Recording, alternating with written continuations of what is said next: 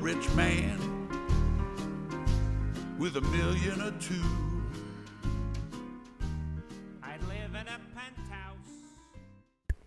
네, 안녕하세요. 여러분 잘 들리시나요? 어, 저는 DJ 똠똠의 취향일기를 맡은 DJ 똠똠입니다. 본격적으로 방송 시작하기에 앞서서 청취 방법부터 안내해 드리도록 할게요. 본 방송의 경우 PC로 청취해 주시는 분들께서는 yirb.연세.ac.kr에서 지금 바로 듣기를 클릭해 주시고 스마트폰으로 청취해 주시는 분들께서는 앱스토어, 플레이스토어에서 열 맵을 다운로드하신 후 이용 부탁드립니다. 사운드 클라우드와 팟빵에 열불 검색하시면 저희 방송을 비롯해 다양한 열배 방송을 다시 들으실 수 있으니까 많은 관심 부탁드려요. 또 저작권 문제로 다시 듣기에서 제공하지 못하는 음악의 경우 사운드 클라우드에 선곡표를 올려놓도록 하겠습니다. 더불어 열분 이번 학기 안전하고 즐거운 방송을 위해 마이크를 주기적으로 소독하고 모든 DJ가 마스크를 쓰고 방송을 진행하고 있습니다. 사회적 거리를 지키며 안심하고 들을 수 있는 열비 되기 위해 항상 노력하도록 하겠습니다. 와, 어, 저, 뭐지? 오프닝 곡으로 들으신 곡은 몬스터 주식회사의 OST인 If I Didn't Have You라는 노래였습니다. 네, 지금 청취자분이 한 분 계신데, 저 한 분이 아까 제가 마이크 테스트 아 하고 있을 때도 듣고 계셨던 분인가요? 그렇다면 참 별로 좋지 못한 소리를 들려드린 것 같아서 굉장히 죄송하네요. 음, 제가 이제, 어, 네. 전 사실 이렇게 말이 좀 느린 편이거든요. 특히 혼자 있고 이렇게 멍하고 있으면은 말이 굉장히 느려지고 말과 말 사이에 음, 어, 이런 게 엄청 많아져요. 그래서 혼자 하는 방송이라서 엄청나게 걱정이 되는데 제가 잘 할 수 있을지 모르겠어요. 어, 다님이 안녕하세요 해주셨어요. 안녕하세요. 채팅창에 누가 있으니까 너무 기분이 좋네요. 어, 일단 DJ 소개부터 하고 넘어가도록 하겠습니다. 저는 DJ 똠똠이고요. 어, 그 전 학기 방송들을 못 들으신 분들을 위해서 제가 왜 똠똠인지 말씀을 해드리자면, 어, 제 이름이 소민이에요. 그래서 소민을 줄여서 원래 친구들이 소마 이렇게 많이 불렀었는데, 이제 그거를 중고등학교 친구들이 그렇게 불렀었는데, 대학교 친구들이 그걸 알고 저를 솜소마, 솜소마 이렇게 부르다가, 어떤 굉장히 귀여운 친구가 저를 똠똠아 이렇게 부르게 돼가지고, 그래서 그때부터 제가 똠똠이 되었습니다. 어, 저는 열배 18-1학기부터 활동을 했고요. 그래서 굉장히 많은 방송들을 하다가 이번이 제가 졸업학기예요. 이번 학기를 마지막으로 이제 사랑하는 이 학교와 이 동아리를 떠나야 하는데 마지막 학기이다 보니까 내가 정말 좋아하고 그런 걸 해보게, 해봤으면 좋겠다. 그냥 그 전까지는 솔직히 좀 공부하고 싶어서 했었던 방송도 있었고, 그냥 사람들이랑 맞추다 보니까 했었던 방송도 있었고, 또 그리고 어떤 방송을 하게, 하든지 간에 저 자신을 위한 방송보다는 청취자들이 이런 방송을 들으면 재밌지 않을까? 그런 방송 위주로 많이 했었던, 했었어요. 그래서 이제 마지막 학기니까 진짜 누가 듣든지 말든지 내가 좋아하는 얘기를 해야겠다. 그 생각이 들어서 이런 방송을 기획하게 됐고요. 그래서 이제 어, 아무도 안 궁금해 할 수 있겠지만 DJ 똠똠이란 사람은 이런 것을 사랑하는 사람이다라는 걸 이야기를 하고 싶었어요. 정말 저의 한풀이 방송이죠. 그런데 또 저, 제가 좋아하는 것들 중에서 또 여러분들이 좋아하는 게 있을 수도 있잖아요. 듣다 보면 여러분들도 어 맞아 나도 저거 좋아하는데 아 똠똠도 저거 좋아하는구나. 어 나는 뭐 이거에 이런 부분을 좋아했는데 똠똠은 이런 부분을 좋아했구나 하면서 같이 얘기를 할 수도 있는 거 아니겠어요? 그래서 이런 방송을 준비를 했고 제가 어제 페이스북이랑 카톡방에 올린 그 티저 예고편을 보고 아신 분들도 있겠지만 네 저는 이제 이 방송 8회로 진행을 할 예정이고요. 목차를 쭉 보자면 1회 몬스터 주식회사, 2회 버즈, 3회 스윗소로우 그리고 성진환, 4회 엔플라잉, 5회 밴드, 6회 배우, 7회 외국 연예인, 8회 탈덕 특집 이렇게 되어 있습니다. 어, 일단 제 좋아하는 연예인들 위주로 담으려고 했는데 몬스터 주식회사는 연예인은 아니지만 저한테서 빼놓을 수 없는 한 부분이라서 그래서 몬스터 주식회사를 첫 회에 다루기로 했어요. 구공님이 안녕하세요 해주셨어요. 안녕하세요. 아, 그래도 들어주시는 분들이 꽤 있네요. 저는 그냥 이거 진짜 제가 좋아서 하는 방송이잖아요. 그래서 아무도 안 들을 줄 알았어요. 아무도 안 듣고 나 혼자 나 방송한 거 아카이빙 해놔야지 이런 생각이었는데 누군가 듣긴 듣는군요. 정말 신나네요. 어, 이 목차에 대해서, 음, 아, 맞아요. 사회가 엠플라잉 편인데, 사실 제가 엠플라잉이 요즘에 가장 주력해서 덕질하고 있는 그룹이기 때문에, 이거를 저는 엔플라잉 다시 1, 엔플라잉 다시 2 이렇게 해가지고 몇 편이고도 할 수 있을 것 같거든요. 그래서, 어, 좀 고민이 있긴 한데, 아무튼 일단은 어제 올린 티저대로 진행을 해보려고 해요. 그래서 오늘 주제는 바로 몬스터 주식회사입니다. 몬스터 주식회사는 어 너무 귀여운 만화죠. 너무 귀여운 애니메이션이에요. 어, 좋아하시는 분들 많을지 모르겠어요. 왜냐면 다른 디즈니 픽사 애니메이션에 비해서 엄청 인기가 많다고 제가 느끼진 않거든요. 음, 너무 좋은 작품들이 많이 있다 보니까. 그리고 아 맞아 제가 왜 첫회를 몬스터 주식회사를 다루, 다루려고 했냐면요 이게 제가 그 목차 1회부터 4회까지가 제가 덕질한 순서예요. 몬스터 주식회사를 제가 7살 때부터 좋아했었고, 버즈를 제가 9살 때부터 좋아했고, 스윗소로우를 제가 13, 14 이때쯤부터 좋아했고, 엔플라잉을 대학교 와서 좋아하게 됐거든요. 그래서 이게 제가 좋아한 나이 순서대로인데, 사실 이렇게 따지면 원래 1회는 조성모여야 돼요. 제가 조성모를 4살 때 진짜 좋아했었거든요. 여러분들 그 광고 아시나요? 초록 매실 광고? 널 깨물어주고 싶어 하는. 그 광고를 제가 어렸을 때 TV에서 보고 저는 그때 조성모 너무 잘생긴 거예요. 그래가지고 막 널 깨물어주고 싶어 이렇게 하는데 그때 저 아직도 그 장면이 생생하게 기억나는데 TV가 켜져 있었고 엄마가 청소를 하고 계셨어요. 그래서 저 혼자 TV를 거실에 이렇게 텔프덕에 앉아서 보고 있었고 근데 그 광고가 나오는데 제가 너무 감명받아서 엄마 저 나한테 하는 얘기야? 이랬었던 게 기억나요. 그래서 엄마가 정말 깔깔거리고 웃었었는데 지금 생각하면 너무 귀엽죠. 꼬마가 TV에 잘생긴 연예인이 나오는 걸 보고 너무 감동받아 하면서 자기한테 하는 얘기냐고 하니까. 근데 전 그만큼 조성모가 정말 비주얼적으로 너무 충격이었거든요. 근데 제가 조성모를 1회에서 한 회로 다룰 만큼 그렇게 잘 알지 못해요. 왜냐면 그냥 어릴 때 TV에서 보고 너무 잘생겼다 이런 거였고, 그리고 그냥 노래도 뭐 투헤븐 뭐 아시나요 다짐 뭐 이런 정도밖에 몰라서 제가 뭔가 막 조성모 찐 팬이다 이렇게 하기가 좀 그래서 저희 그 어린 시절 기억은 버리고 구국님이 우왕 네 살이라니 해주셨는데 제가 이렇게 쓸데없는 그러니까 쓸데없는 그러니까 중요하지 않은 되게 사소한 이런 어릴 때 에피소드들을 되게 많이 기억하고 있어요. 신기하죠. 근, 아, 근데 여러분들 혹시 지금 마이크 음량이랑 이런 건 다 괜찮은가요? 제가 아까 모니터링을 해본다고 하긴 했는데 이게 아무래도 혼자 하는 방송이 처음이다 보니까 확실하지가 않네요. 좀 전 걱정되는 부분이 굉장히 많습니다. 뭔가 이, 이상한 부분이 생기거나 어 이건 방송 사고 아니에요 싶은 거 있으면 언제든지 얘기해 주세요. 얘기해 주시면 너무너무 감사하겠습니다. 네, 그래서 몬스터 주식회사가 첫 번째예요. 몬스터 주식회사는 제가 어떻게 좋아하게 됐냐면요. 제가 어릴 때 비디오 덕후였어요. 그러니까 이게 그 뭐라 그래죠? 어릴 때부터 떡잎이 보였다고 해야 되죠. 어차피 저는 덕후로 자랄 운명이었었던 거예요. 저는 두 살 때부터 비디오를 너무너무 좋아했었다고 해요. 그래가지고 진짜 새벽 두세 시인데도 비디오 봐야 된다고 엉엉 울 정도로 고집도 진짜 센데다가 이제 비디오를 너무 좋아하니까 그래서 저희 엄마가 고생을 되게 많이 하셨대요. 저 막그두살 때 너무 말 안 들어가지고 막 엉덩이를 찰싹 때릴 정도로 계속 비디오를 보겠다고 우겼었던 그런 아이였는데 이제 그 저는 진짜 비디오 와 뗄래야 뗄 수 없는 그런 사이였던 거죠. 그 제가 어릴 때 봤던 비디오 어떤 게 있냐면 둘리 둘리를 극장판도 있었고 그리고 TV에서 했던 거를 엄마가 비디오에다 녹화해 놓은 게 있었어요. 그래서 그 TV 거랑 극장판이랑 해가지고 하루 종일 둘리를 계속 돌려봤었어요. 그래서 둘리는 지금 봐도 너무 얼굴이 막 벼전벌로 어떻게 다른지도 너무 구분이 잘 가고 그때 너무 많이 봤기 때문에 그리고 막 극장판이랑 TV판이랑 엄마 둘리 엄마가 다르게 생겼거든요, 여러분. 아시나요? 그것도 기억나고 아무튼 그럴 정도로 둘리를 진짜 여러 번 봤었고 또 저희 집에 디즈니 비디오가 쭉 있었어요. 막 각종 공주님들 뭐 백설공주, 신데렐라 이런 비디오들이 있었고 또 무슨 애 봐주는 비디오?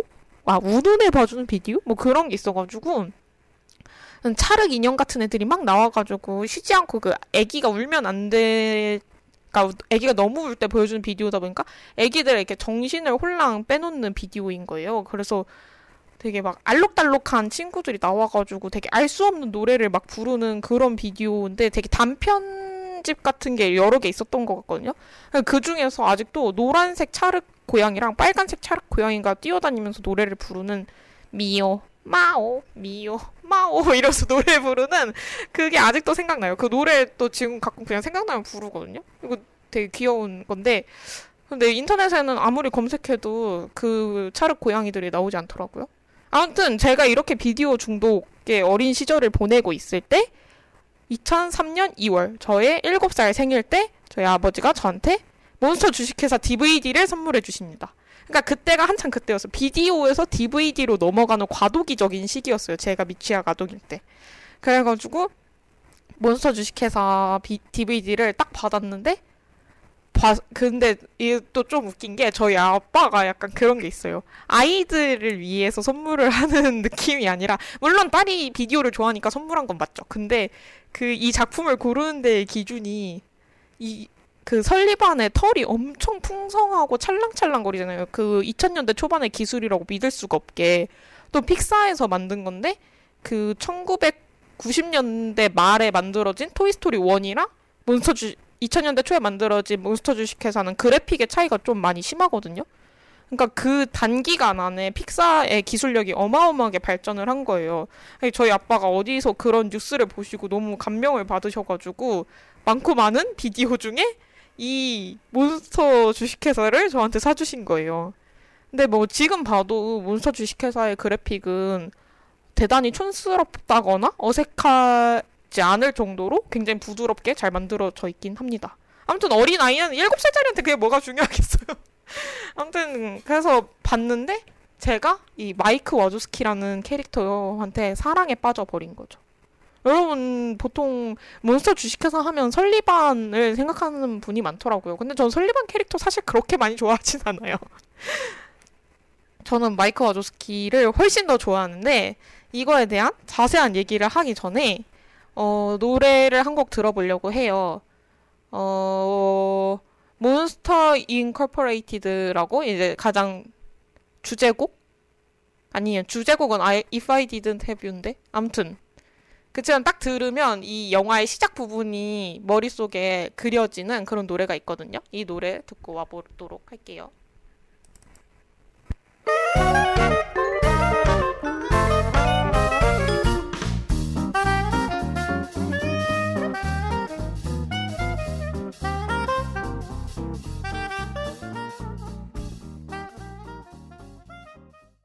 네, 몬스터 주식회사의 OST 중 한 곡인 Monsters Incorporated 듣고 왔습니다.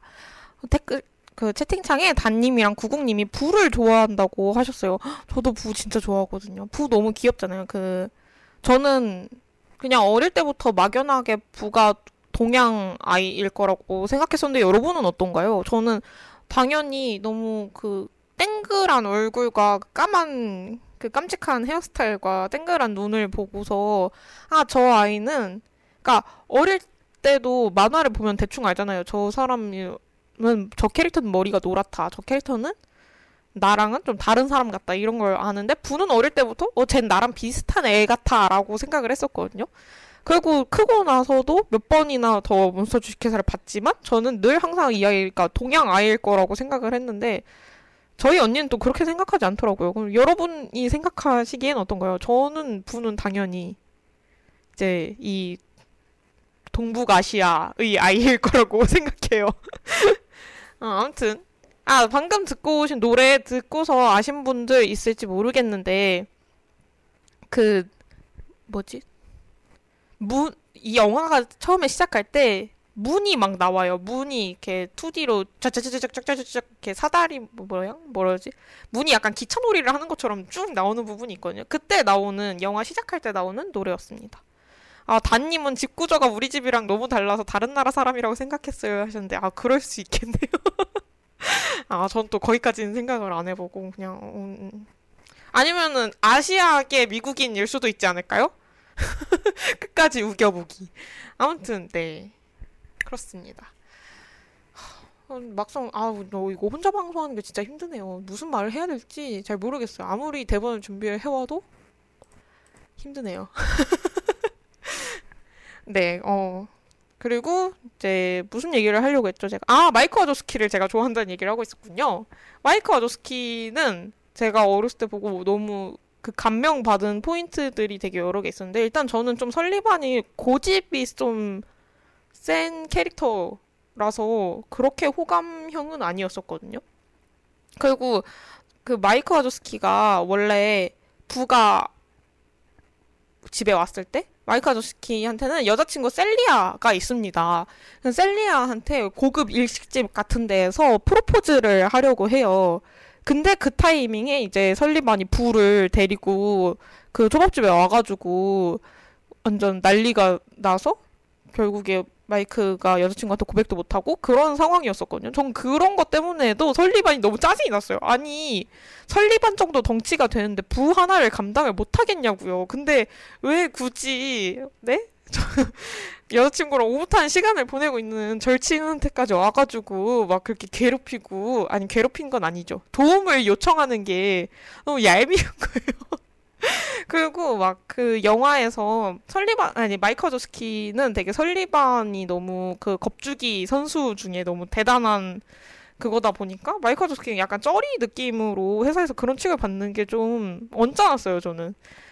그 이 몬스터 주식회사가 TV 광고가 나오게 되는데 그 TV 광고에 설리반이랑 마이크 와조스키가 멋지게 이렇게 저벅저벅 걸어 나오는데 근데 설리반은 진짜 멋있게 나오는데 마이크 아저스키 얼굴을 다 가리게 아, 회사 로고가 얼굴을 가려버린단 말이에요. 근데 이게 영화 시작 부분에서도 이게 나오고 영화가 끝날 갈 때 완전 마지막에도 이제 얘네가 회사를 완전 박 뭐라 해야지 개혁을 했다고 해야 되나요? 그러고 나서 이제 또 잡지 커버에 실리는데 또 설리반만 너무 멋있게 나오고 마이크 아저스키는 얼굴에 또 회사 로고가 이렇게 다 가려지는 거예요. 그런 장면 두 번이나 나오는데 저는 그런 캐릭터를 보고 약간 마이크 아저스키한테 되게 짠한 기분을 많이 느꼈었어요. 그래서 마이크 아저스키가 최애 캐릭터이기도 하고 또 말하는 게 진짜 웃겨요. 이게 몬스터 주식회사 너무 스폰가 안 보신 분들 있나요? 방송 들으시는 분들 중에 그 원래는 이 세상이 어떻게 에너지가 만들어지냐면요. 이 몬스터 세상이 아, 밤에 이게 그 벽장 괴물? 외국 서양에 있는 벽장 괴물에서 유래한 영화인데요. 이제 애들 애기들이 밤에 벽장에서 괴물이 나온다 이렇게 얘기하는 건데 그 진짜로 얘네가 그 괴물인 거예요. 그래서 이 괴물 세상은 밤에 몰래 아이들 방에 들어가서 아이들을 겁을 줘서 그 아이들이 지르는 비명 소리를 가지고 에너지원으로 사용을 하고 있어요. 근데 이제 나중에 마이키가 엄청 웃기는 캐릭터라서 그 아, 아기를 이렇게 막 웃게 만들었을 때 그 어린아이의 웃음소리가 어린아이의 비명소리보다 더 강한 에너지원이라는 걸 밝혀내게 되거든요. 근데 그래서 이제 이게 겁주기 회사가 아닌 웃기기 회사로 바뀌게 돼요. 그렇게 바뀌는 과정에서 아저스키가 진짜 입담이 정말 화려하거든요. 너무 귀엽고 그리고 너무 쬐끄맣잖아요. 막 이렇게 농구공 같이 생겨가지고 자기가 자기 몸 탱탱 튕기면서 다니기도 하고 근데 막 팔다리는 너무 가여울 정도로 가냘프고 그 그런 점에 있어서 저는 마이크 아저씨를 진짜 좋아했습니다. 용기님이 전 봤어요 해주셨네요. 오 다행이에요. 아, 그래서 그런 점이 진짜 lovely하기도 하고 또 제가 제일 좋아하는 부분은 어디냐면 이제 인간 아이가 이 몬스터 세상에 있으면 안 되기 때문에 결국에 부를 나중에 설리반과 마이크가 원래 이 세상으로 돌려보냅니다. 사람의 인간 세상으로. 그러고 나서 다시는 그 인간 세상과 접촉하지 못하게 하기 위해서 문을 갈아서 아예 없애버려요. 그걸 때문 그러고 나서 설리반이 너무 슬퍼하니까 마이크가 설리를 위해서 이제 그 무, 파쇄된 문의 조각을 다 맞춰가지고 이제 마이, 설리한테 그걸 선물해줘요. 그 설리가 항상 그때 갈지 않은 나무 한 조각을 늘 갖고 다녔었거든요.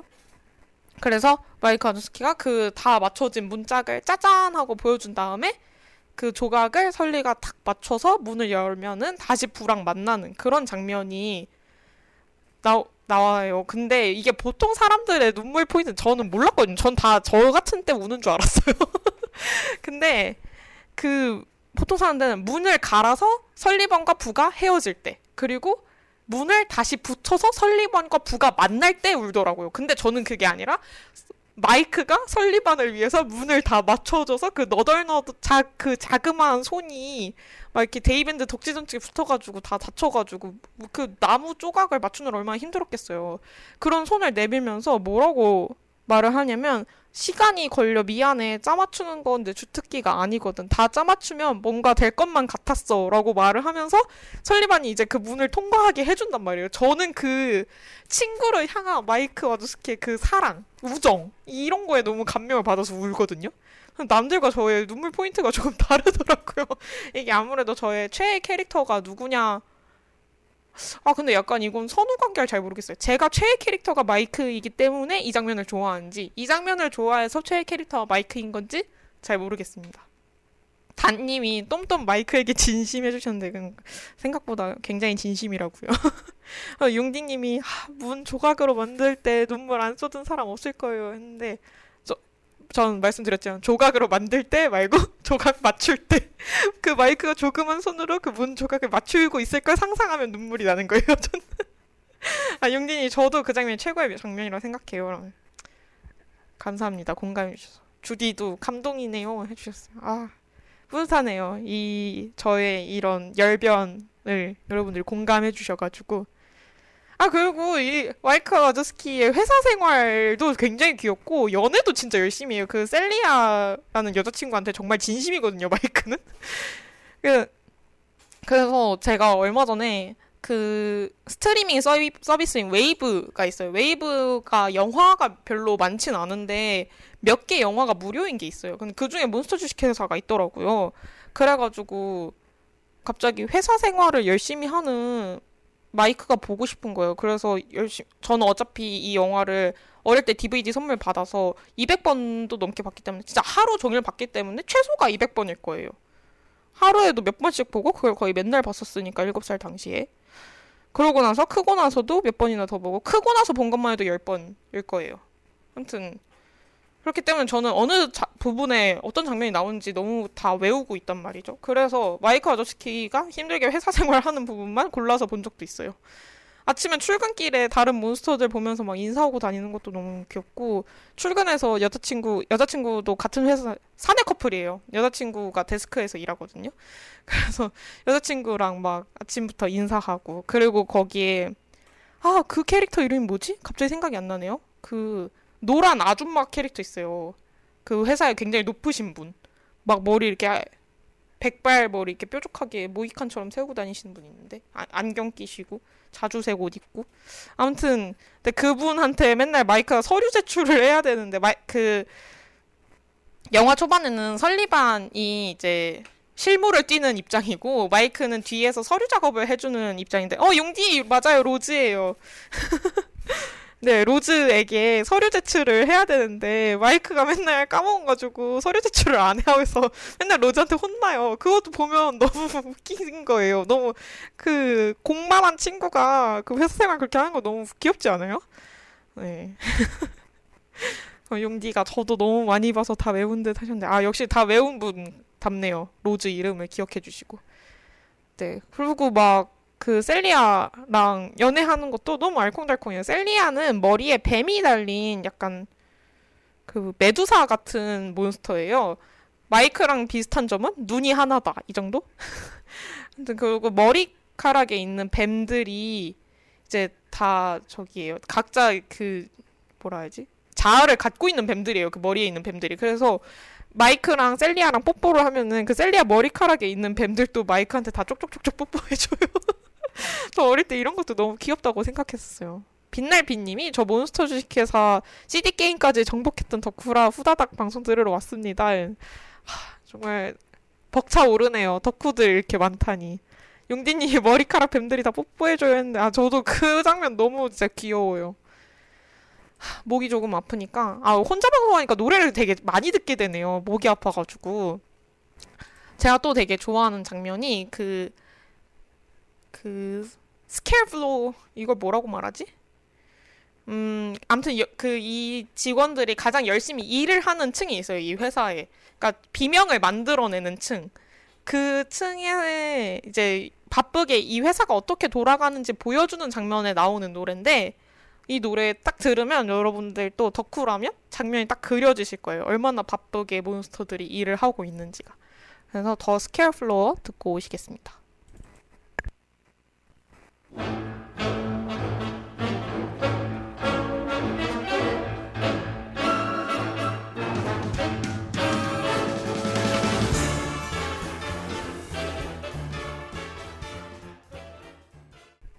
네, The Scare Floor 듣고 오셨습니다. 딱 들으니까 상상이 가지 않아요? 그 엄청나게 많은 직원들이 그 문에다가 문이 이렇게 딱 고정돼서 하늘에서 내려와요.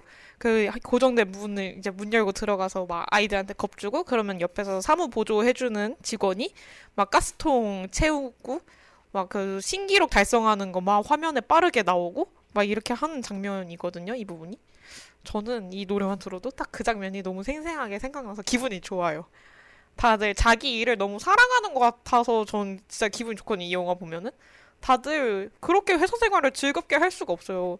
심지어 악당인 렌달조차도 일을 너무 열심히. 렌달이 악행을 저지르는 유일한 이유는 세계 기록을 자기가 세우고 싶어서거든요. 다들 자기 물론 그 방법이 많이 잘못되긴 했는데 다들 자기 일을 그렇게까지 사랑하는 모습을 보면 너무 귀엽고 사랑스러워요, 캐릭터들이.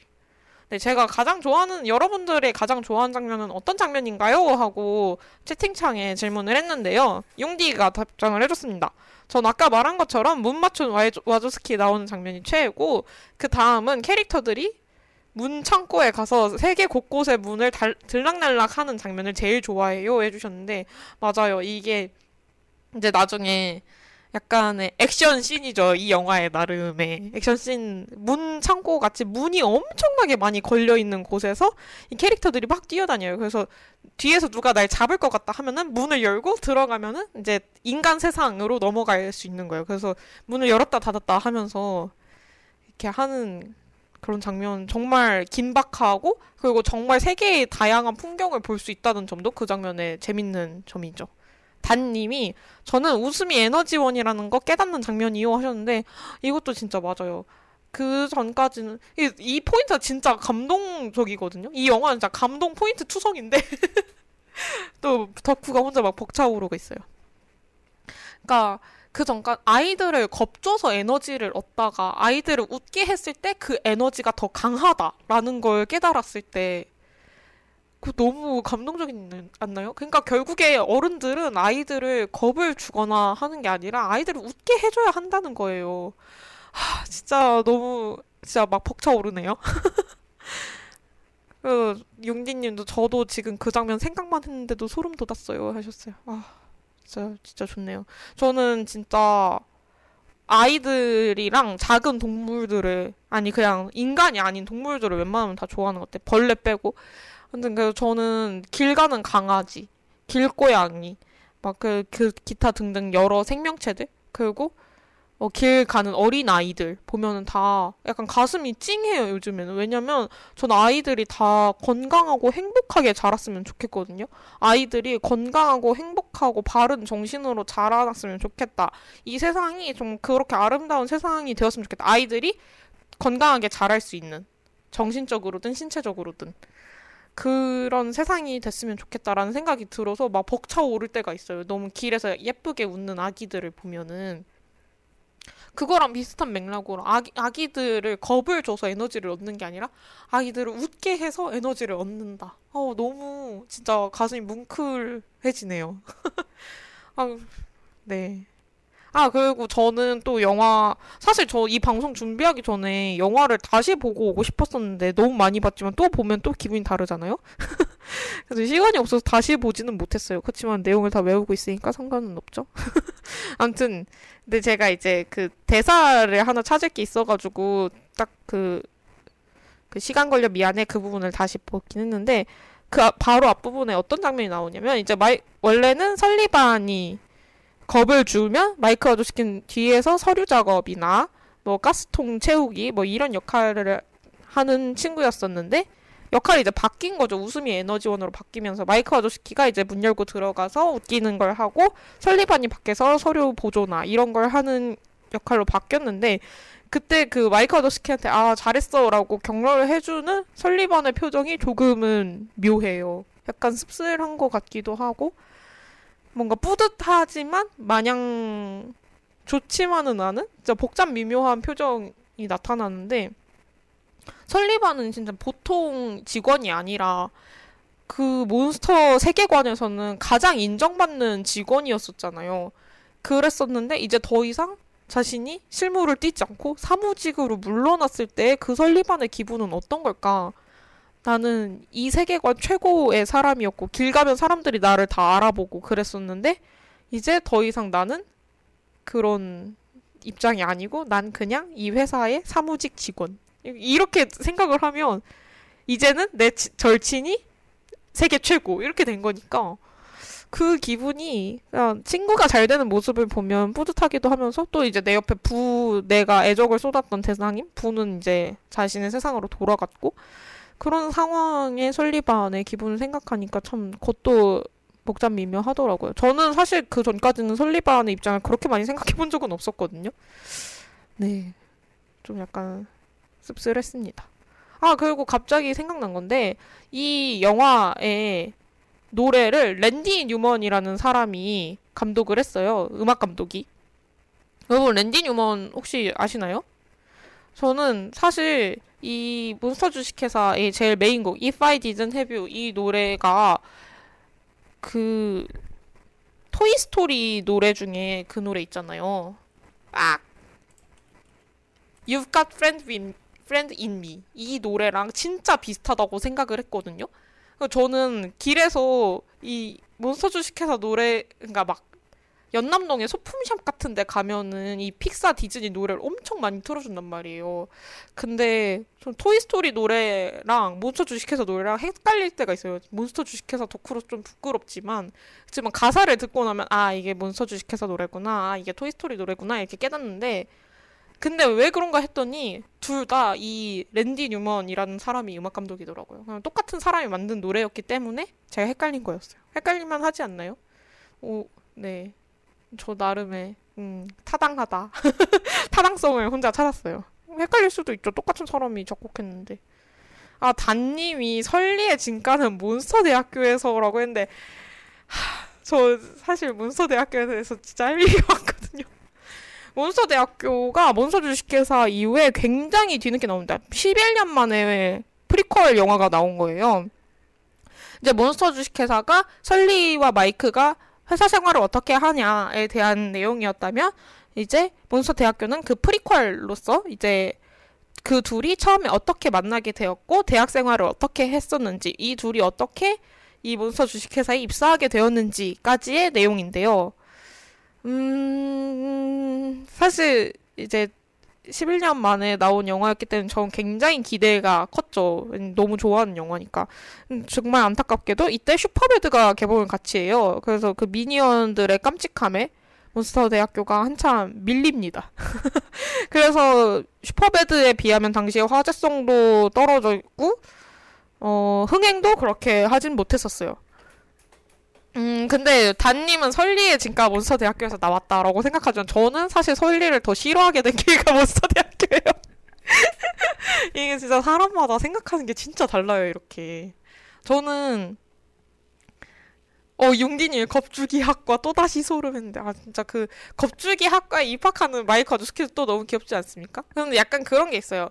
몬스터 주식회사는 설리가 주인공 같은 느낌이면 몬스터 대학교는 이 마이크의 성장 과정 같은 느낌이에요.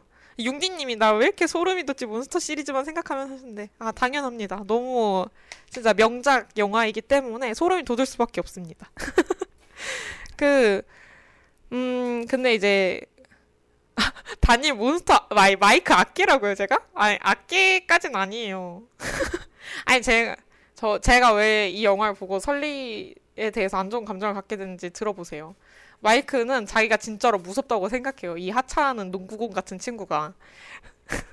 물론 그건 참 안타까운 일이죠. 너무 귀엽게 생겼는데 자기가 무서울 거라고 믿는 게. 그 참 유전적인 한계잖아요. 그 뭐 본인 노력으로 되는 게 아니고. 근데 설리반은 마이크에 비해서 공부를 진짜 안 해요. 그 겁주기라는 학문에 대한 공부는 마이크가 훨씬 많이 하는데 설리반은 그냥 타고 난 거예요. 일단 덩치가 크고 이빨이 무섭게 생겼고 이렇다 보니까 그냥 태생이 겁주기를 잘하게 태어난 거죠. 근데 이제 설리반은 나름대로 이제 이 마이크가 기분이 상하지 않았으면 하는 마음에서 이제 대회에서 겁주기 대회에서 기계를 조작을 해요. 그래서 마이크 아저스키는 자기가 진짜 대단하게 무서웠구나. 아, 난 이제 겁주기의 능력이 생겼다. 드디어 내가 겁주기를 잘하게 되었다. 나의 이 그 지난 시간 동안 사람들의 무시 이런 거다 극복했다. 이런 입장이었는데 마이크가 딱 그걸 보게 된 거야. 설리반이 그 기계를 조작해놨었다는 걸 딱 봤을 때, 그 너무 배신감 들었을 것 같지 않아요? 전 솔직히 그렇거든요. 아, 알아요. 물론 나를 위해서 내가 자존심 상하지 않았으면 하는 마음에서 친구가 날 위해서 그렇게 해줬다는 걸 알지만 한편으로는 그렇다면 내가 가장 믿고 있는 나의 친구가 내가 무섭지 않다. 나의 내가 능력이 없다라고 생각을 하고 넌 절대 이 최고 기록을 세울 수 없어라고 생각을 하니까 측은지심에서 그걸 하게 된 거잖아요. 날 대등한 입장에서 보는 게 아니라 날 조금 더 아래 있는 사람처럼 봤다고 생각했어요. 근데 제가 너무 마이크한테 감정이입한 건가요? 아무튼 그것 때문에 저는 그때 진짜 설리만한테 어떻게 저런 너무해 약간 이런 기분이었거든요. 마치님이 하차는 농구공 유유유 하셨는데 진짜 하차는 농구공 같이 생겼다고요. 네, 그 그래서 저는 몬스터대학교는 보면서 좀 답답한 부분이 좀 많았어요. 몬스터 주식회사처럼 주식회사처럼 보면서 막 유쾌하고 즐거운 기분보다는 전 조금 답답하고 힘든 마음이 더 컸었어요. 물론 그, 그, 그 뭐죠? 울지마 깍꿍. 한국 자막에선 울지마 깍꿍으로 나오는데 영어에서는 뭐 이름, 팀 이름이 뭔지 모르겠네요. 아무튼 그 대학교의 동아리 친구들을 생각하면 너무 깜찍하지만 그리고 또 부만큼 사랑스러운 캐릭터가 없어요. 몬스터 대학교에는. 그래서 저는 약간 몬스터 대학교가 여러모로 조금 아쉬운 부분이 있어서 몬스터 대학교도 한 다섯 번 정도 보긴 했는데 몬스터 주식회사만큼 많이 보진 않았어요. 네. 아, 열변을 쏟았더니 또 막 등에 막 땀이 나는데. 아니, 이 학생회관이 이제 에어컨을 안 틀어준대요. 그래서 저, 저 이렇게 따뜻할 줄 모르고 긴 팔에 긴 바지 입고 헉헉거리면서 뛰어왔는데 너무 더워요. 음, 그러면 이제 또 무슨 노래를 들어볼까요? 아, 이 노래, 음, 부, 노, 부랑 관련된 노래 들어볼까요? 부가 막 피곤해가지고 밤에 이제 자, 졸려가지고 꾸벅꾸벅 졸 때 나오는 노래가 있거든요. 이 노래 들으면 진짜 마음이 따뜻해져요. 1분밖에 안 되는 노래니까 빠르게 듣고 오도록 하겠습니다.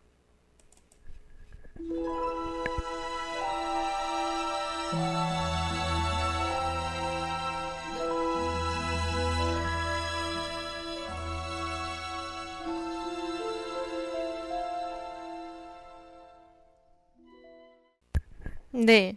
Boo's Tired라는 노래 듣고 오셨습니다. 듣기만 해도 꾸벅꾸벅 졸고 있는 깜찍한 부의 얼굴이 떠오르지 않나요?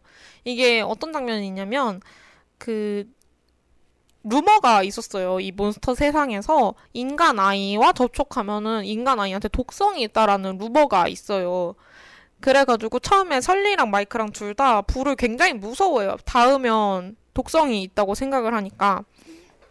그래가지고 이제 불을 막 멀리서 시리얼 정도 던져 시리얼 던져주는 정도 이렇게 멀리서 보고 있는데 이제 우리가 마치 아기 강아지한테 하듯이 이 친구들이 부를 대하는 거예요.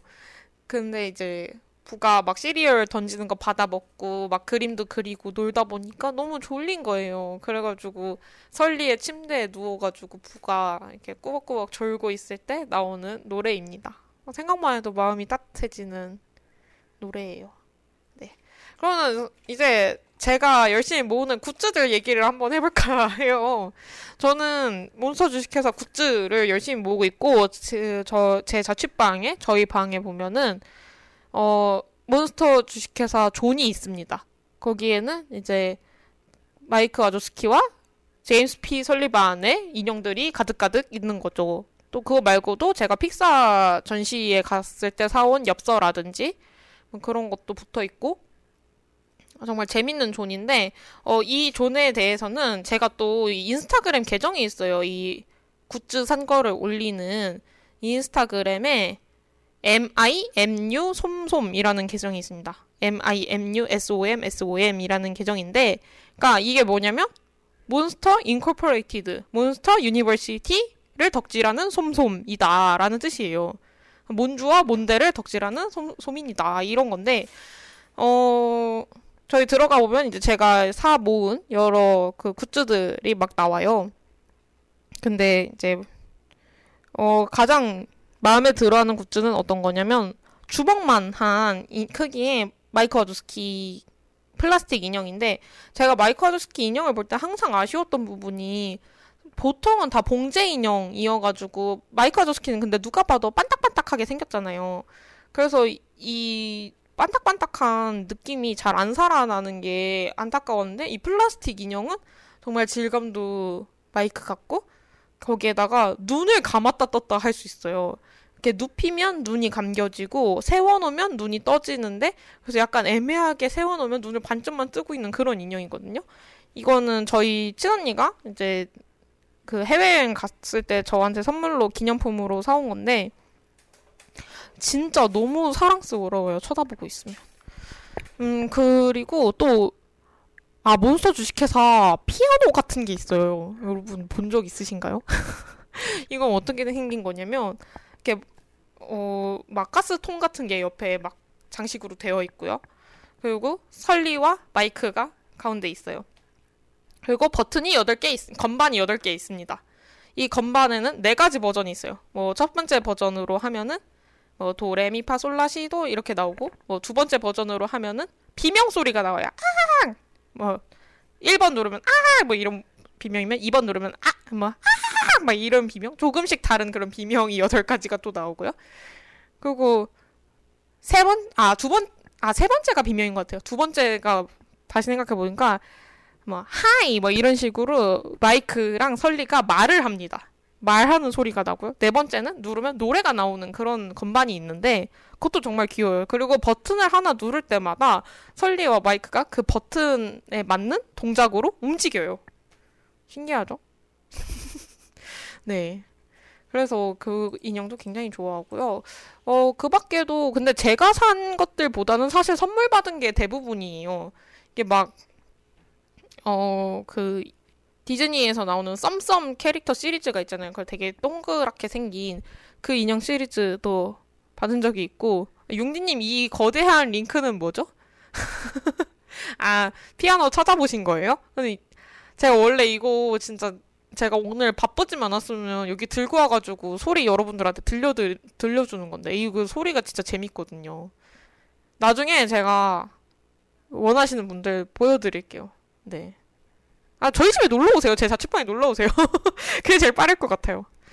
근데 뭐 선물 받는 게 대부분인데, 어, 일단 저희 친언니가 해외 직구하는 걸 되게 좋아하고, 원래 인형을 모으는 걸 좋아해요. 그러다 보니까 어떻게 하면 인형을 더 싸게 살 수 있는지 알다 보니까, 뭐 미국이나 영국이나 뭐 중국이나 이런 데 사이트를 다 뒤져가지고, 몬스터 주식회사 굿즈를 한국에선 잘 구할 수 없는 희귀한 것들을 잘 사서 선물해줘요. 이 피아노도 저희 작년 생일 선물로 받았었던 거거든요.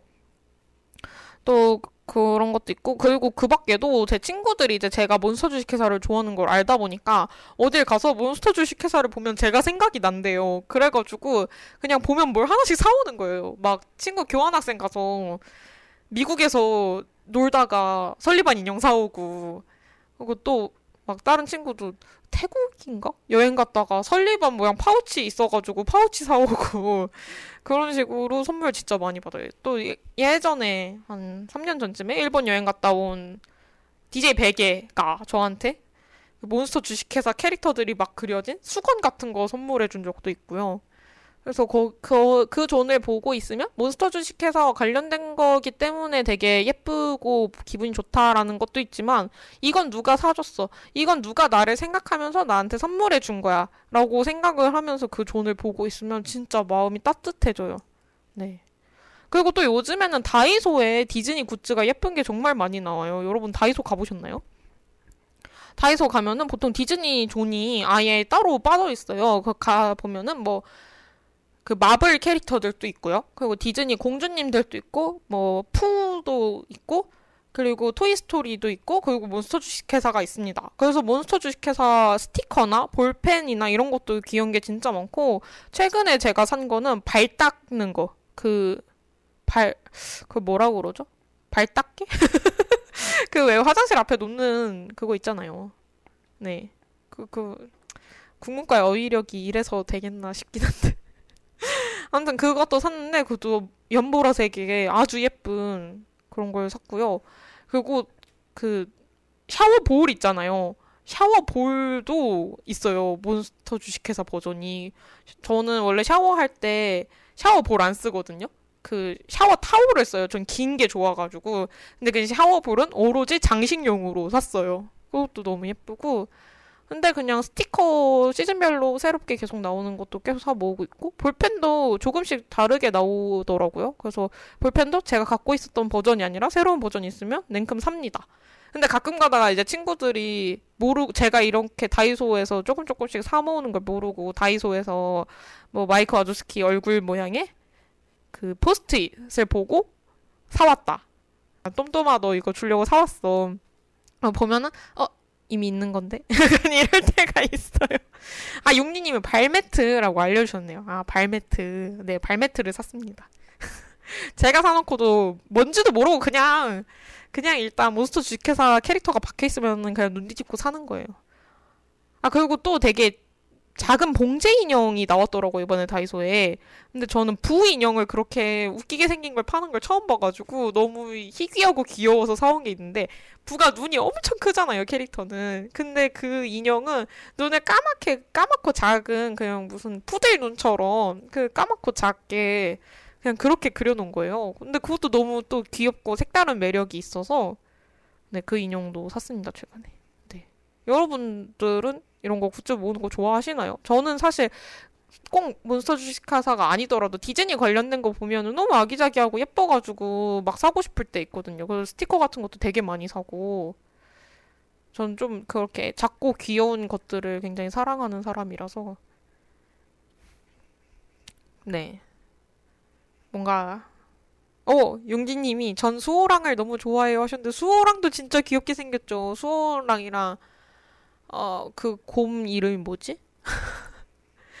맞아요. 그 용디님, 근데 올림픽 한정이라 이제 더 이상 굿즈가 안 나와서 너무 슬퍼요 하셨는데, 그래서 수호랑과 반, 반다비? 반디비? 뭐 그런 거잖아요. 그 곰 친구 이름이.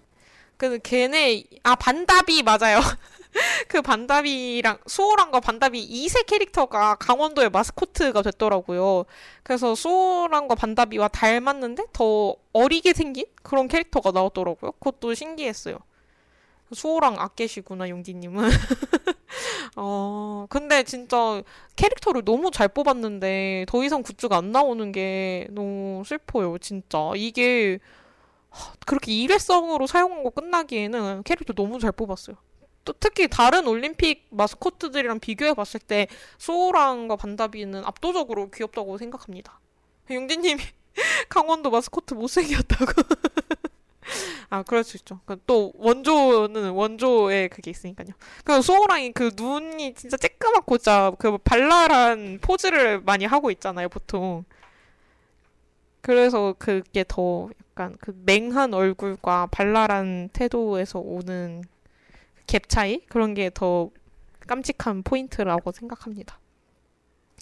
어, 이제 몬스터 주식회사 얘기 목 아프게 해봤으니까 그 밖에 다른 작품들 얘기를 해볼까 해요. 저는 사실 디즈니 픽사 작품 중에 좋아하는 거 진짜 많거든요. 여러분들은 디즈니와 픽사 영화 중에서 제일 좋아하는 거 어떤 건가요?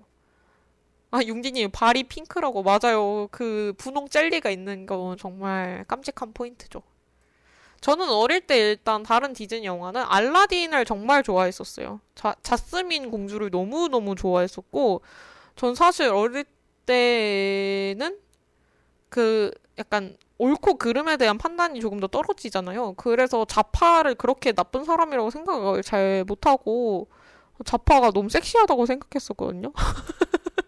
어릴 때 봤을 때 그러니까 자파가 그렇게 늙고 나쁜 캐릭터다? 이런 생각을 어릴 때 잘 못했었어요 미취학 아동 시절에. 그 그래서 이제 알라딘도 진짜 좋아했었고 그리고 인어공주도 진짜 좋아했습니다. 인어공주는 일단 노래가 너무 좋고요. 그리고 에리얼의 그 맑고 청량한 목소리 아, 아 하는 네. 저는 감히 따라할 수가 없죠 네 그리고 최근에 지난 학기에 그 다른 그림 찾기라는 방송 때문에 잠자는 숲속의 공주를 다시 봤는데 어, 좀 실망했어요. 잠자는 숲속의 공주 원래 스토리 자체도 그렇게 매혹적이라고 생각한 적 없는데 디즈니 만화치고 너무 별로였어요. 제가 디즈니 만화를 보고 그런 감정을 갖긴 또 처음이었던 것 같아요. 용디님은 슈렉 좋아한다고. 아, 슈렉이 그거잖아요. 슈렉은 이제 픽사 디즈니나 픽사 작품이 아니라 드림웍스 작품이잖아요. 음, 드림웍스가 그 디즈니의 뜬금 뮤지컬을 되게 디스하는 듯한 장면 슈렉에 정말 많이 넣잖아요. 이제 막 디즈니 백설공주 같은데 보면은 막 노래 부르면서 새들이랑도 같이 놀고 막 이러는데 슈렉은 피오나 공주가 막 노래 부르렸더니 고음 부르다가 새가 터져버리고 약간 이런 점에서 그런 디즈니를 좀 디스하려고 하는 그런 게 잘 보여서 그 진짜 재밌는 포인트들 중 하나입니다. 네. 막 노래 막 부르다가도 그 캐릭터 어떤 등장인물이 근데 우리 갑자기 지금 노래 왜 하는 거야? 이런 장면들도 있어요. 저도 슈렉 진짜 좋아했었죠. 근데 뒷부분 슈렉 포레버? 그 영화는 제가 못 봤던 것 같아요. 슈렉 마지막 영화. 네. 단님은 주먹왕 랄프. 주먹왕 랄프도 진짜 재밌죠. 바넬로피 너무 귀엽고 사랑스럽죠. 주먹왕 랄프도 one은 제가 집에서 보고 two는 영화관에서 봤던 것 같은데 둘 다 참 재밌게 봤습니다. 다만 투에 나오는 그 빌런이 너무 징그럽게 생겨서 좀 힘들었었던 기억은 나요. 빌런이 그러니까 랄프도 전 좋아하고 바넬로피도 너무 귀엽고 그리고 주먹왕 랄프 2에 디즈니 공주님들이 다 까메오 출연을 하잖아요. 그런 건 너무 좋았는데 그 빌런 중에 어깨에 이렇게 얼굴 하나 새로 달린 그 그런 캐릭터가 있어요. 그건 진짜 끈적끈적하고 기분 나쁘게 생겼거든요. 그 그래서 그그 캐릭터가 나올 때 눈을 뜨기 힘들어 했었던 기억이 나요. 그리고 사실 슈렉은 제가 다섯 살 때인가 슈렉을 이제 슈렉 원이 처음 나왔을 때 영화관에서 봤는데 왜 그랬는지 모르겠는데 제가 정말 어마어마하게 많이 울었었어요. 그 영화관 전체에 너무 민폐일 정도로 저희 가족이 어릴 때 주말에 이제 아빠랑 엄마는 어른들 보는 영화를 보고 언니랑 저랑은 이렇게 슈렉이나 이런 어린이 애니메이션을 보러 영화관을 간 적이 진짜 많았었는데 근데 이제 가, 언니랑 둘이 슈렉을 딱 보러 갔는데 그때 언니는 10살이고 전 5살이고 뭐 이랬을 거예요. 그 근데 좀 영화가 딱 시작을 하는데 너무 무서운 거예요. 왜 그랬는지 진짜 모르겠어요. 그 전에 영화를 안 봤었던 게 아니었거든요, 영화관에서. 근데 너무 무섭고 그 막 사람들이 그 왕이 아니 그 왕이란다. 용이 되게 웃겨요. 그 슈렉에 나오는 용이. 진짜 무서워야 맞는데 막 속눈썹도 엄청 길고. 그리고 동키를 좋아한단 말이에요 무엇보다도. 그렇기 때문에 진짜 웃겨야 맞는 포인트인데 제가 그 용이 나올 때마다 까무러치게 울었던 거예요. 근데 저는 그때 당시에도 무서워서 운 건 아니었었거든요. 그 용이 무서워서 운 건 아니었거든요 저희 언니는 너무 창피했고 그 초등학생이 견디기에는 너무 힘든 상황이잖아요. 저희 언니 너무 힘들어하고 제 옆에 대학생 언니가 앉아 있었던 건 기억나요. 근데 그 언니 얼굴도 이제 기억은 안 나는데 그 저가 제가 너무 심하게 우니까 저를 이렇게 안고 달래줬었어요. 진짜 좋은 어른이죠. 저도 그런 어른이 되어야 되는데 저를 안고서 애기야 왜 울어 하면서 이렇게 계속 달 저를 이렇게 품에 꼭 끌어안고 달래줬었는데 근데 그 언니 향수 냄새가 엄청 좋았던 건 지금도 기억나요. 세상이 이렇게 따뜻한 곳입니다, 여러분. 저는 슈렉하면 아직도 그 에피소드가 계속 생각납니다. 네. 그리고 이제 또 라푼젤 진짜 좋아하고요. 라푼젤도 너무 재밌죠. 하, 라푼젤, 라푼젤. 라푼젤은 지난 학기에 이제 다 수, 아 저기 다른 그림 찾기 방송에서도 얘기를 신나게 했는데도 아직도 또 생각하면 벅차오를 정도로 라푼젤도 너무 좋아하고 겨울왕국도 저는 원보다는 투를 훨씬 더 좋아하지만 그런 디즈니 감성의 영화들 굉장히 좋아하고 또 픽사 영화 중에서는 토이스토리도 되게 재밌게 봤어요. 근데 토이스토리 1 여러분 요즘에 다시 보신 적 있나요?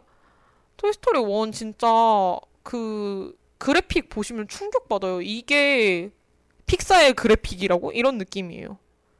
물론 그때 당시엔 엄청난 거였겠죠. 그치만 지금 보면은 약간 "헉, 뭐야? 약간 이런 느낌입니다.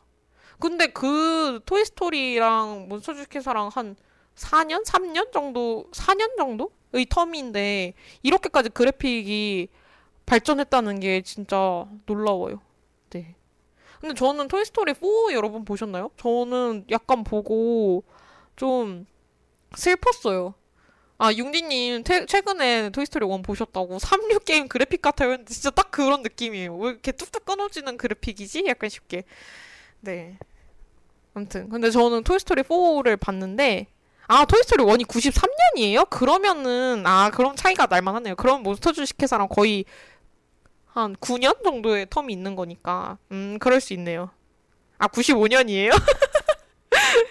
아, 95년. 아, 그럼 제 생각보다 더 많이 차이가 나네요. 그러면 그래픽이 발전할 만한 시간이었네요. 그래픽 발전하기 충분한 시간이었네요. 아, 이제 납득을 했습니다. 네. 네. 아무튼, 토이스토리 4를 봤는데, 이제, 토이스토리 1, 2, 3는 사실 저희 세대랑 같이 자라난 영화잖아요. 앤디랑 저희가 같이 자라난 세대예요, 사실. 근데 이제 4는 더 이상 이제 앤디의 얘기가 아니라 앤디가 우디를 다른 우디와 그 밖에 다른 장난감 친구들을 어린아이한테 너- 선물해주고 난 후의 이야기잖아요.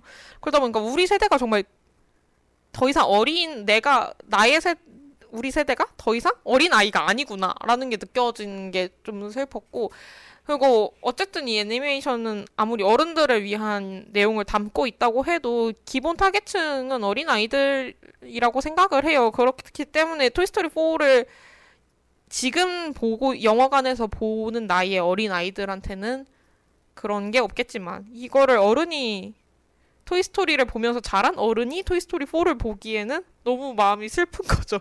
우리 우디가 저렇게 고생하다니 이런 느낌이 들어서. 그래서 저는 사실 토이스토리 3까지를 봤을 때 여운이 훨씬 더 좋았어요. 네.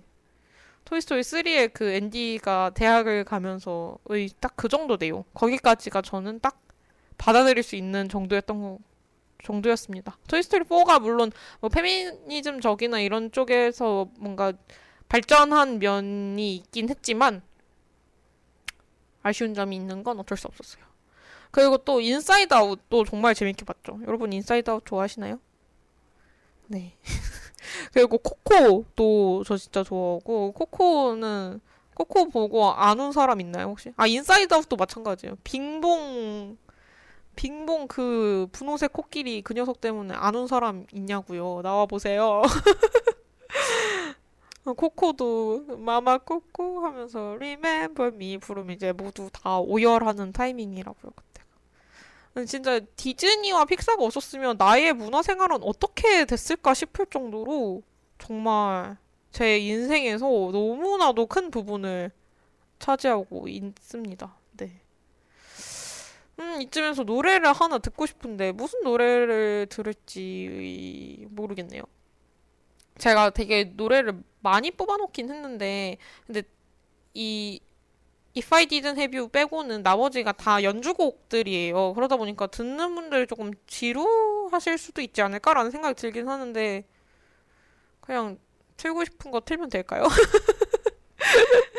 음, 그, 그, 몬스터 주식회사에서 그 캐릭터들이 그 겁주기 선수들이 이렇게 멋지게 등장하는 장면이 있습니다.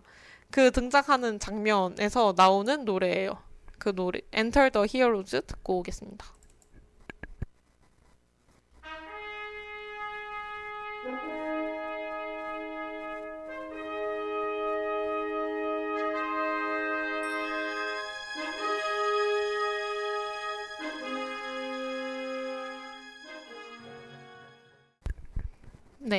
1분 4초의 아주 짧은 노래 Enter the Heroes 듣고 왔습니다. 그러니까 이게 그 몬스터 주식회사 보신 분들은 아시겠지만 이 영화 끝나고 나서 마치 이게 진짜 실제 배우들 가지고 찍은 것처럼 NG 컷이 나와요. NG 컷이 나오는 게 진짜 너무 깜찍하지 않아요? 아, 진짜 이 영화엔 깜찍하지 않은 부분이 어디 있는 거야? 근데 이 엔터 더 히어로즈가 영화 장면에서는 그 겁주기 선수들이 엄청 멋지게 하고서 탁 등장하는 장면인데 그 뒤에 엔지컷을 보면은 이 겁주기 선수들이 걸어 나오다가 어떤 한 캐릭터가 발에 걸려서 발에 걸려가지고 자기 혼자 이렇게 넘어지는 그런 장면이 나와요.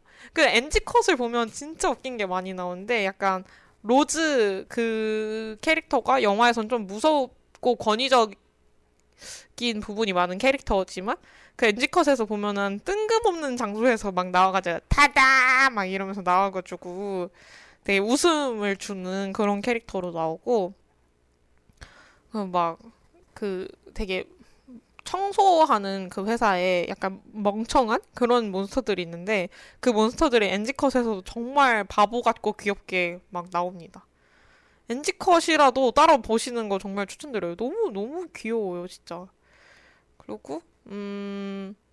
아, 그리고 이 영화 그 엔지컷들이 쭉 다 나오고 나면은 쿠키 영상처럼 뮤지컬 하는 게 나와요. 이 뮤지컬이 뭐냐면 막 영화 중간에 부를 이제 돌려보내야 되잖아요. 인간 세계로. 그래서 아이를 빨리 돌려보내! 막 이런 대화를 마이크랑 설리랑 하고 있는데 그걸 다른 직원이 듣고 뭐? 아이를 돌려보낸다고? 그게 무슨 말이야? 막 이렇게 된 거예요. 왜냐면 아이라는 건 얘네들은 그때까지는 독성을 갖고 있다고 생각을 했었으니까. 그래가지고 이제 마이크가 그때 아 아니야. 우리 지금 뮤지컬을 구상하고 있어. 그 뮤지컬에 있는 이야기야 하면서 막 아이를 당장 돌려보내. 막 이런 노래를 막 부른단 말이에요 즉석에서. 근데 그거를 나중에 영화 마지막에 보면은 설리랑 마이크가 진짜로 그거를 노래를 만들어서 뮤지컬을 하는 그런 장면이 나옵니다. 네, 그런 것까지 진짜 귀여 쿠키 영상까지도 다 너무 사랑스러운 영화예요. 네. 혹시 지금 이 방송 듣고 계신 분들 중에서 뭐 거의 그런 분들은 없을 것 같긴 한데 아직 원서 주식회사를 안 보신 분이 있다면 정말 꼭 한 번은 봤으면 좋겠습니다. 최근까지 넷플릭스에 있었는데 넷플릭스에서 없어졌더라고요. 너무 안타까운 일인데 어, 넷플릭스에는 이제 없는데 웨이브에는 일단 있고 왓챠에 있는지 없는지 잘 모르겠어요. 아, 넷플릭스는 그러니까 이게 넷플릭스에서 디즈니 작품들이 하나씩 하나씩 없어지고 있거든요, 요즘에. 그러니까 새로 들어오는 것도 있긴 하지만 옛날부터 있었던 작품들이 없어진 게 굉장히 많아요. 근데 이게 디즈니 플러스라는 그 스트리밍 서비스가 생겨서 외국에 그래서 빼가는 것 같은데 근데 디즈니 플러스가 지금 계속 한국 개막 그 한국에서 서비스 시작을 안 하고 있잖아요. 계속 런칭을 한다 한다 말만 하고서 지금 해외 서비스 시작한 지가 언젠데 아직도 한국에서는 런칭을 안 한 게 말이 됩니까? 저는 진짜 디즈니의 이 한국 차별 너무 화가 나요, 솔직히. 네? 한국만큼 디즈니를 사랑하는 나라가 또 어디 있습니까? 디즈니 영화, 마블 영화, 개... 어, 너무 흥분해서 목이 다 메일 정도인데 이렇게 흥행하는 나라가 사실 없단 말이에요. 알라딘도 진짜 그 알라딘 실사 버전 나왔을 때 어, 얼마나 대흥행을 했어요. 사람들 막 4차, 5차 찍으면서. 근데 한국에 디즈니 스토어 하나도 안 열어주는 게 진짜 너무하잖아요. 일본이랑 중국이랑 이런 데 다 디즈니 스토어 있는데 왜 한국엔 디즈니 스토어 없어요? 저 진짜 마이크 와조스키 인형 사러 가야 된단 말이에요. 진짜 어떻게 우리한테 이럴 수가 있어요? 제가 언제까지 어, 몬스터 주식회사 굿즈가 갖고 싶으면 해외에서 직구를 해와, 해와야 하냔 말이에요. 네? 진짜 화가 나네요. 단님이 똥똥한테 사과해 디즈니 했는데 진짜 사과하세요. 네? 아, 단님 또 전 디즈니 월드 너무 부러워요 하셨는데 진짜 중국에도 디즈니 월드 있죠. 일본에도 디즈니 월드 있죠. 심지어, 심지어 일본엔 디즈니 Sea도 있어요. 근데 왜 한국에는 없냐고요.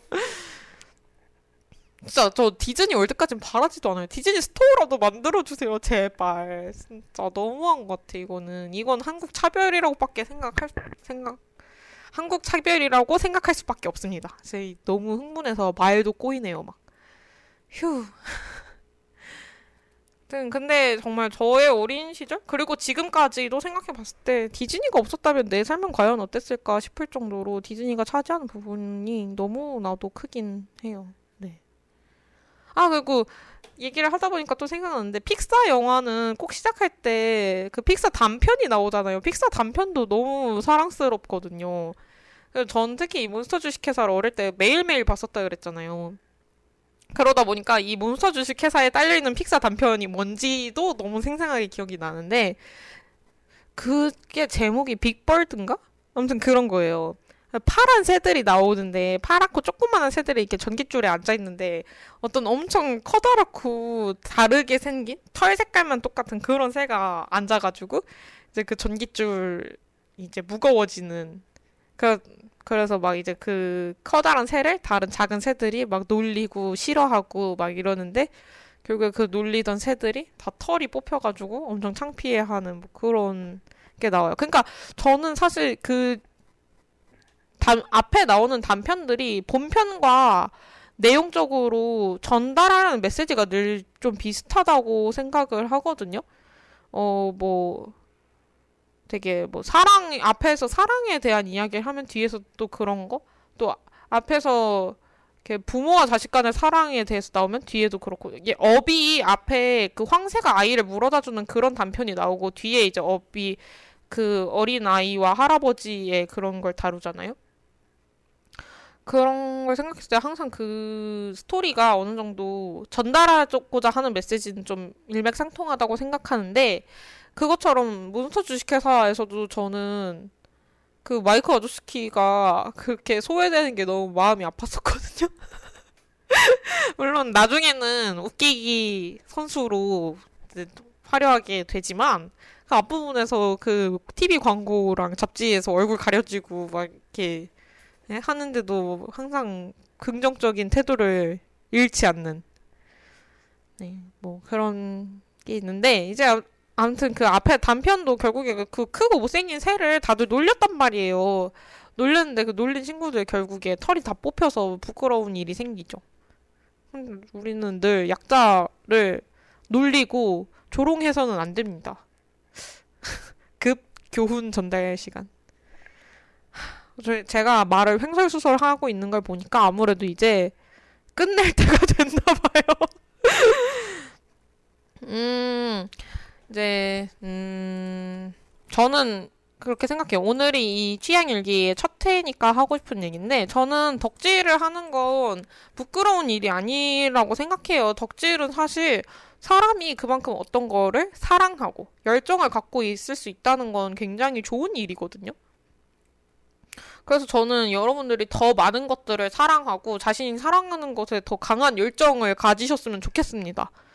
어, 인생 길지 않거든요. 뭐, 뭐, 백세 시대다 어쩌다 해도 당장 내일 교통사고 나서 어떻게 될지 아무도 모르는 거예요, 사실.